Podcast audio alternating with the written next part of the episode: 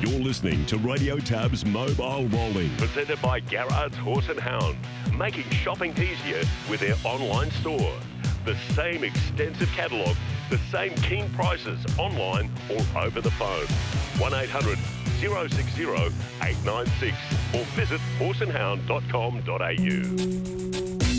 Completed a bit more than a lap.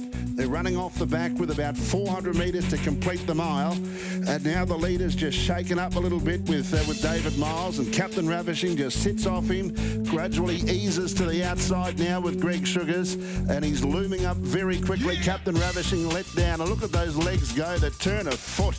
He just takes over, and that acceleration's there. That is going to warm up the hearts of the Tabor family. Within the space of a few strides, he just quickened appreciably, held together, and he just cruises through the line, Captain Ravishing, with a lot more to come. That was Dan Malecki. Work between races, track work between races there. Chris, last Saturday night, how are you? Good morning. Steve, I'm well. Good morning to you. Good morning, everyone. So things are starting to take shape now as far as the Tab Eureka is concerned. He's clearly close to a return. I think they said that they're happy to go into the Eureka fresh. So that's bold, but as we know, he's a very fast horse. We've got Catch A Wave. They're going to work together. I think it's maybe at the end of this week at Geelong, Captain Ravishing and Catch A Wave. So that's good. And then we've got Leap to Fame back in action on Saturday night. And there's a few others that are starting to just go through the process. So that race is really starting to take shape nicely. Chris, earlier this morning, for those that may have missed it, my special guest when I started was the Chief Executive Officer from Racing Queensland, Jason Scott. And I said to Jason at the start of the interview, what's the priority in front of you on the desk there at Deegan at this stage? And this is what he had to say. I think there's no doubt the top list of my priorities is harness racing and building a new harness track. Since I've been here, we've had a little bit of news and the government needs to resume Albion Park 12 to 18 months earlier than we were originally told. A community centre is being built there prior to be used by the community there prior to it becoming a basketball event for the Olympics.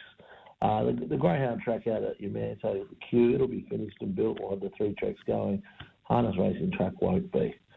So we're negotiating with the government to find ways, certainly, to reduce the council and government red tape to see if we can get on there early.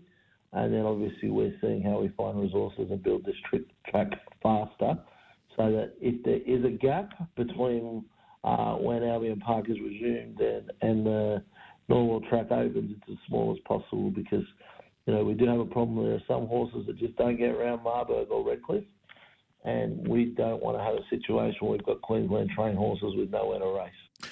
Interesting, Chris. So out of Albion Park by March, Order of Government 2025. So it's very interesting, and I touched on a few things, and here's a few more things I've thought about since I spoke earlier to you. So Albion Park have got a new race next year, which automatically becomes the richest race on the calendar. It's the Proto Star. That's a 2-year-old race. So we get one edition of that race, and then what happens? Because surely it's not going to be held at Redcliffe or Marburg, and I'm not pouring cold water on Redcliffe or Marburg, and I don't want people to think that, but at the end of the day, we've got to have a metro venue. So can the industry survive, whether it's 6 months, 9 months, 12 months, 2 years, without a metro venue? As I said, we've got some of the best horses in the country right now. Leap to Fame, arguably the best. We've got Speak the Truth. We've got a number of other horses. What happens to them, Steve, if there's no metro venue? Are connections forced to race their horses at those remaining venues, Redcliffe or Marburg? Are they forced to sell? Are they forced into early retirement? I'm not trying to be negative, but these are questions that have got to have answers. And the most important one, who's going to fight for harness racing? So this is a major concern going forward. We were promised a replacement track of Gold Coast back in 2013. It's now 2023. Obviously, that's not going to happen. So, you can't help but feel for the harness participants, because they'd be thinking, here we go again. It's always the harness code that seems to get the rough end of it. So, but you can't blame Racing Queensland. It sounds like government just want the track to do, the track sooner than was anticipated. So, possibly. But as far as forward planning and thinking, Are we a little bit short there? Be nice though, wouldn't it? Like in an ideal world, and there's all this is a problem, all this red tape and just some different regulations and hoops to jump over. It'd be nice if we could just get the bulldozers in and start Norwell within a couple of weeks, wouldn't it? Ideally. Yeah, that would be ideally. But as we know, I don't even think it's confirmed what size track we're going with. I think if you speak to the vast majority of participants, they're happy with a 1,000-metre track that's properly cambered, much better cambered than what Albion Park provides right now. I think that would be the you know, general consensus, that they would be happy with that. There's talk about 1,200-metre tracks. There's talks of shoots and all that sort of stuff. At the end of the day, if we build a 1,000-metre track that's properly cambered, I think that's ideal for what we have here in this state. Yeah, it'd be interesting. You speak to a lot of participants. You'll be speaking to a lot of participants all week. We've got Scott Miller, for example, on the line. It'd be just to get thoughts on given those comments which were fresh this morning. Scott Miller's with us now, Chris. Scott, good morning. Yeah, morning, Chris. Morning, Steve. How are you? Good, thanks, mate. Yeah, really well. It's concerning, that news, that we could be without a metro home for anywhere between six months to 18 months, if not 2 years. Yeah, it's pretty disappointing when you think about it. You know, we're making leaps and bounds. Turnover's great through the carnival. You know, racing's great. And then we're going to be left short again, you know, and we've got to then start back and build up again. You know, it's pretty disappointing when you think about it. Just on the track size, and everyone's had their say, what would you prefer? Well, I'm at the point now where if we're still fighting over what track size we want and what we're going to do, we're not going to get until 2030. So let's just build a place, 1,000-metre track, 1,200-metre track, whatever. Let's just build it so we can race. Otherwise, there'll be no one left here to race, because if we're going to be 6 months trying to work out what track we want, you know, we're getting further and further behind the eight ball. So just build whatever they want to build, but let's just get the ball rolling, because as I'm like you know, we're still in discussions on, you know, what we want at the centre, you know, what track, what this. Let's just decide and start getting the ball rolling, you know. Yeah, absolutely. It looks like it's going to have to be built, and then other things can be built in time to come, but we just need the racetrack to start with. Well, that's it, you know. You know, this is just a really early stage of, you know, what we want. Then, you know, we've got to get, you know, people in to price it all up, and, you know, all that takes time. You know, they're not just going to say, let's turn over turf, we'll give you the job. You know, they're going to then want, you know, 3 people to quote on the job, and, you know, so we're just getting further and further behind the eight ball. Given the government made the mistake, you know, maybe they need to throw the kitchen sink at it, and, you know, get a million soldiers out there working on it. We can get all this ticked off. But would they, you know, like, you know. That's the question. Dealt with government, you know, as Chris said, you know, we were promised another track from Gold Coast, and, you know, we're 10 years down the track, and, you know, still nowhere to be seen, you know. So, and just from your point of view, like as I mentioned, like Leap to Fame is considered to be the number one horse in the country. So, Steve, you said early 2025, correct? That's right. Unless they can get it to change, get government to relent to the pressure, so to speak, and give them a little bit more breathing space. So we're less than, 18 months away, and this horse is just entering his prime now. So, you know, they've got a lot to worry about as well. Are they forcing him into early retirement? Are they forcing to sell him to North America, move him interstate? And you guys are going to face the same thing, Scott, with Speak the Truth, because he's a genuine Grand Circuit horse of the future. So you guys are going to have to face some big decisions with that horse in less than 12 months' time, perhaps. Yeah, well, yeah, that's the worry, you know. As I say, you know, nothing against Redcliffe, you know, it's a great track for the, you know, the next tier down of racing. But you know, I don't want to be taking my good horses there and running 50, you know, 55, 54 around it. You know, it's just a disaster waiting to happen. You know, I took Sure Thing Captain there, and he got around there just, but, you know, come back and had a crossfire mark on him and all that sort of stuff. So, you know, it's great. You know, it's great to run nice time, but you don't want to be taking your good horses there to run 154 on, you know. It's just a disaster breaking down, waiting to happen. So, moving forward, yeah, I'm not sure what. Could we have some races at some of the Gallops tracks? Just don't think on the grass. The right base. Not necessarily. They just haven't got the right base for you know the pacing. You know, they've got to, it's got to have a solid ground on it, and then just have a nice top put on it. You know, it needs to be a proper racetrack, really. It's just, you know, the ideal situation, maybe get the track built, but and then work around everything else. But I don't know if, you know, then we're like, oh, hang on, we need to not race because they're building a grandstand or, you know. So, it's very, very disappointing, but I'm sure Racing Queensland's disappointed as well. But that's the government for you these days. They just, whatever they want, they get, and that's about it. Yeah, it's disappointing. There's a lot of what-ifs there, that's for sure and certain. I wanted to talk to you today about the two runners down in Sydney, Sure Thing Captain, who looks, you know, a very talented horse. We've spoken numerous times about him, and he could be affected in time to come with no metro venue. But he's stepping out in this Nutrien series. So just give me the whole sort of box and dice with the Nutrien series. The final of this series is going to be staged in Melbourne, correct? Yeah, that's correct. The final will be in Bendigo Friday week. So, yep, that's correct. Okay, so Melbourne heats. What are you sort of likely to sort of come up against there if he sort of does well today and progresses to the final? Yeah, so he'll if he qualifies today and will go well, he'll travel down to Melbourne next Tuesday. So that's the plan, that we'll just stay in Sydney and then just go down 3 or 4 days before the final. The weather's not real kind in Melbourne, so we just want to keep out of that sort of weather if we can. Yeah, that's fair enough. Field of six, we've got an early scratching of Van Basten. Interesting, Shane Sanderson comes up from Victoria to contest that heat today. So he's opting to come to Sydney rather than contest the Melbourne heat next week. Yeah, sort of a bit surprised about that. When we nominated, I saw actually Shane had both his in, but then obviously took one out after noms.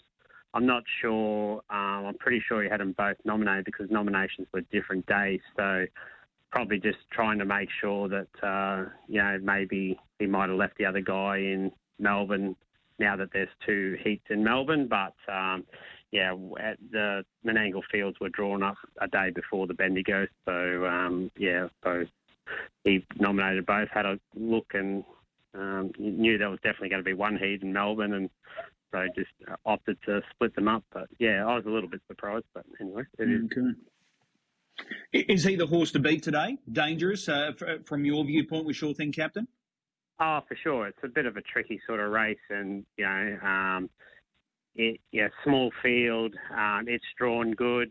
So, you know, over 2,300, how much speed's on.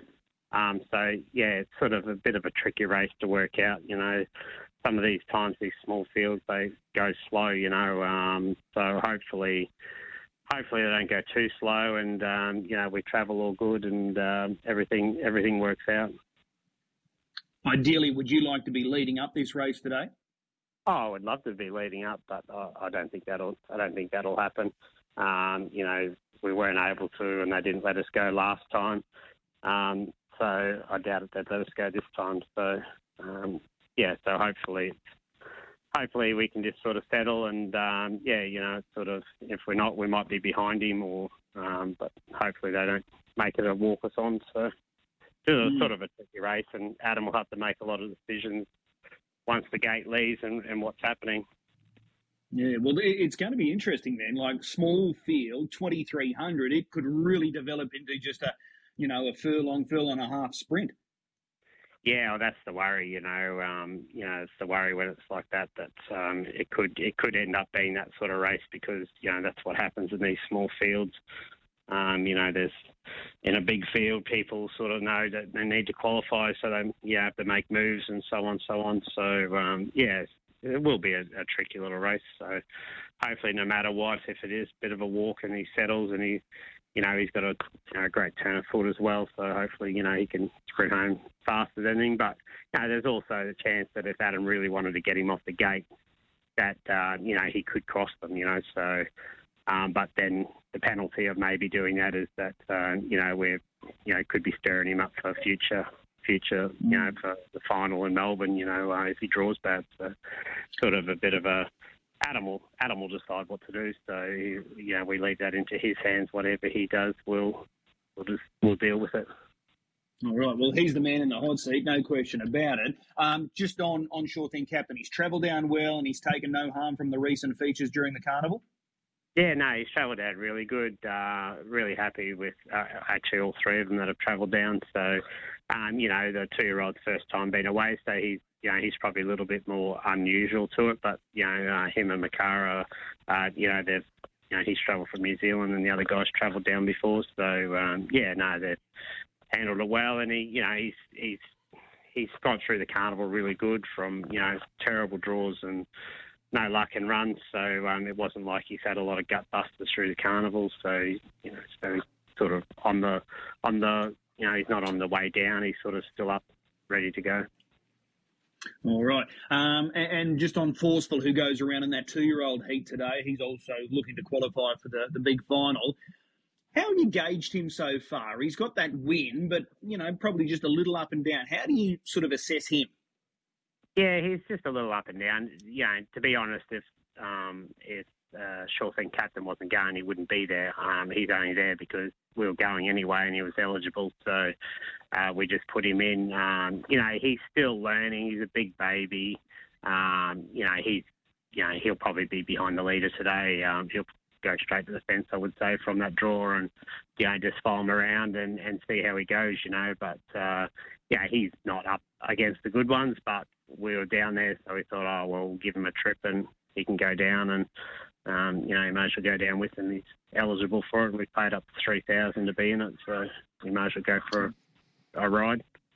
All right, fair enough. And I've got to ask, Speak the Truth, we started the show talking about the Eureka and a couple of the big guns are out and about. So Speak the Truth, we know he's going to be starting in the $1 million race, or the world's richest race, $2.1 million. So what do you do with him between now and September 2? So he's still in work. He'll probably trial either next Tuesday or Friday. He's got the 4-year-old triad here, which is worth $75,000, which is the week after that on the 18th or the 19th. So he'll go around in that, and then he'll just go into the Eureka after that. So he'll have sort of two major, he'll have a good, a nice hit out in the trial, and then obviously he'll have a good run in the triad. And then, he'll go into the Eureka after that. I think they've got to be, in those sort of races, they've got to be fit. They've got to be hard. It's 2,400 metres. So, you can't, I'm sort of a bit surprised that Captain Ravishing would go in it with no run because, it's those sort of races against those sort of horses. You've got to be, you've got to be pretty up and solid, So, it's quite interesting people's way that they're treating going into that race. Grant's option, he's going to give his horse another 2 more or 3 more runs to keep him hard and ready and going for it. And, where Captain Ravishing is not going to have a run. So, it's quite... I think it just adds to the race a bit, I think they changed the gear too, haven't they, Scott, with Captain Ravishing? Did you see that workout? I think they tried to stop him from hanging in there. Yeah, I saw that they put a Murphy blind on his near side to try and stop him. It was a nice workout. Will it stop him? It does work on some horses. Like instead of looking on the inside, they sort of run the other way because they can't see anything on the inside.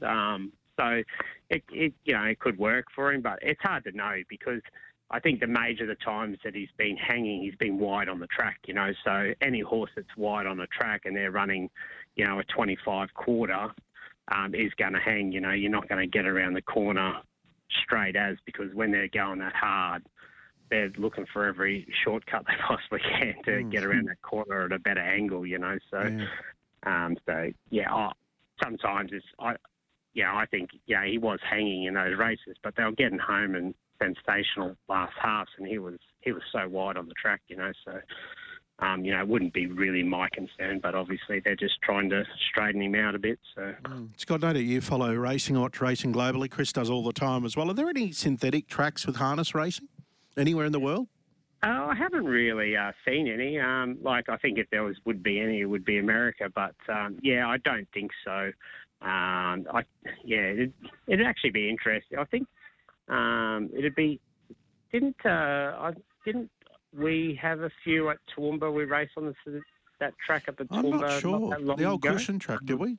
Yeah, I'm pretty sure we might have actually had a bit of a go Chris? Up there. Yeah, we might have. I'm not familiar with it, though. You know what I'm getting at. Well, you know, desperate times call for desperate measures. Yeah, Sunshine Coast got a nice one, 1,700-metre circumference. Gold Coast has got one. I think you're cheapening our product by mentioning that, Steve. Hey, I'm just coming up with solutions, possible solutions. It's a lack of respect for our good horses. They deserve to race on a proper track. I'm just coming up with possible ideas. I'm throwing them out there. I'd be like Chris. I definitely wouldn't be taking my good ones there. You know, might take my second raters, or but you know, I definitely wouldn't be taking my good ones to a track that wasn't up to their standard. You know, there's too much to lose. You know, once they're gone. You know, so hopefully that they can come up with a scenario with the government and start fast tracking some stuff. But you're close to Norwell too, aren't you? Yeah. We're only like 5 minutes away from. Is there anything happening there? No, there's not. What's there at the moment? I think there's a sign on the property. That's about it. And maybe everyone you have else to start it. Maybe yourself, Shannon, and the team get out there with some shovels and start. I'll take the bobcat over straight away. Yeah. We'll get that back in. Anyway. Hey, good luck today. Appreciate the time. Okay, thank you. Scott Miller joining us. So, yeah, no synthetics, Steve. The good gallopers don't go to the synthetic. As I said, I'm just putting it out there, Chris. Don't shoot the messenger. Yeah, the good gallopers don't go to the synthetic. So, why should the good harness horses have to go there? So, we can't cheapen the product. So, anyway, let's move on. Trent Dawson. I'll ask him the question. Could harness racing survive for a period of time, whether it be 6 months, 2 years, without a metro track? Trent Dawson, good morning. Good morning, Chris. How you going? Yeah, really well. Could it be possible? Well, I mean, I guess we don't necessarily need a track in the metro area. I wouldn't have thought to survive that, but we need a track of some quality that these good horses can race on. So, you know, whether it be, you know, Marburg, Gatton, you know, I would say Redcliffe. If Redcliffe had I don't necessarily think Redcliffe is a high enough standard track for us to race on in that for that period, but. If they gave us a nice 1,000-metre track at least in any of those locations, I don't think it needs to be in a metro area. Yeah, and that's a very valid point. What size track would you like to see? Me personally, I'd like 1,400. I haven't raced on Menangle a great deal, but it's you know, I think it'd be the way forward for racing in Queensland. I mean, we sort of had a 1,000-metre track and. I think our product could probably get better, particularly the drivers that drive up here. I think it'd be more of a spectacle, I think, watching our drivers drive on a 1,400-metre track weekly. Okay, that's fair enough. Now, I've got to ask, the good 3-year-old in your stable, For Real Live, what's the update? Did he undergo some recent surgery? Yeah, so after his last start, I think that was probably 4 or 5 weeks ago now, we uncovered just with a scope, and we sort of thought there was some little issue going on that night, and he had an epiglottic entrapment, which is, you know, it was performance limiting, but thankfully for the problems that they can have in their airway, it was probably one of the better ones to have. So he was, by the end of that week, he was in. It got up at the university. Dr. Banahern, he did perform laser surgery on it, fixed it. Been healing really well, sort of. The last week and a half, we've been hobbling like normal. We're at full speed now, so we're we'll either toss up trialling maybe end of the week or early next week. So preparation for that triad. Okay, so it's full steam ahead to the triad, which is really good news if that's the case.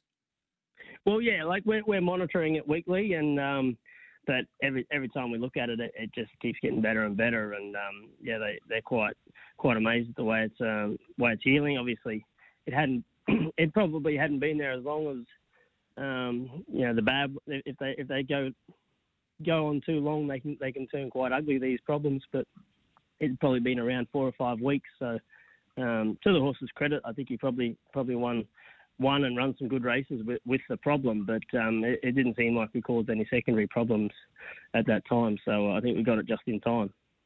Okay, so was he making any sort of noises or anything like that? More so after the race, just little differences. I guess you wouldn't, you know, if it was a normal noise that he always made, it was probably something we would have not worried about. But just the little differences that you can tell from week to week, I guess. And yeah, it was something that, you know, we probably could have looked at a little bit earlier. But when they're winning good races and running good races, you probably try and tell yourself that they're, you know, everything's good, and put your rose-coloured glasses on. But there was little things in the back of my mind that, you know, probably while his overall performances were quite good still, there were little aspects of his game that probably weren't up to par for him. You know, particularly his gate speed, and he was sort of having a bit of trouble sort of reaching top speed in a short space there for a bit in a few of those races. So, no, I think it's gonna, you know, it's quite heartening to know that we're probably the last month we were racing with an issue, and yeah, even though we're probably going to go into the trial 6 weeks without a run, but you know, I think he's going to be a lot better for it. All right, well, that trial is going to be really important for him. Just on the triad night, Future Assured, Magical Maya, are they both pushing towards those sort of races as well? Yeah, that's I think Magical Maya, she won on Saturday night, so. The way they do the rankings there, it's sort of, you know, she kind of needed to win another race to really cement a spot in that field, which she's done, and I think she's going to be a good chance. It's, I'd like to say I'm training it to the minute, but it seems like more like dumb luck than good management. She seems to be peaking right at about the time we needed to, just like last year. So maybe I'll just try and say it's good management for now, but we'll see how that goes. But yeah, Future Assured, he's sort of, you know, he's performed really well, but he's probably a little bit further down the rankings that I like. He's currently in the field, but I'd like to go in there fresh with him if I could. So we'll probably sort of play a little bit of a waiting game with him. But I think, yeah, currently he should easily get a run at the moment. So hopefully we do. All right. Well, fingers crossed that you're going to have good representation on that big night, which is only a couple of weeks away. You're going to have one runner today at Albion Park, Talent to Spare. She's a proven Group 1 performer in her own right. This is a good lineup. She's a last start winner, but she's been kept fresh. What are the expectations today? Yeah, well, she hasn't raced for a little while. She won her last start, and you know, we kind of rushed her up from us. She nearly had, I think she had 12 months off in between the two runs, and she came up really well. And I probably was guilty of seeing the Winter Carnival and the eyes light up, and probably pushed her a bit too hard, too quick, and she was running some poor races there, you know, going back 6 or 8 weeks ago, some of those races that she should have been a lot better in. I know she won her last start, but we just sort of freshened her up a little bit, and, yeah, I think she's ready to run a lot better than what she was. Hopefully we get something like the old girl back again. That being said, I don't know if the old girl would have been able to beat some of these ones there today. That would have been a bit of a tough ask for her anyway, so she better bring her A game. All right, the trip, 2,138 metres. Any concern? No, not really. I mean, it's they sort of got to run it. It's only an extra bend in reality, so they, yeah, we work them over a bit of distance at home anyway. So, I mean, we'll only use it as an excuse if we thought we should have won. Fair enough. Hey, appreciate the time this morning. Good news in regards to some of those stable stars that everything's on track as far as the triad is concerned, and hopefully that good form continues. Appreciate the time. We'll see you trackside later today. Thanks, Chris. See you then.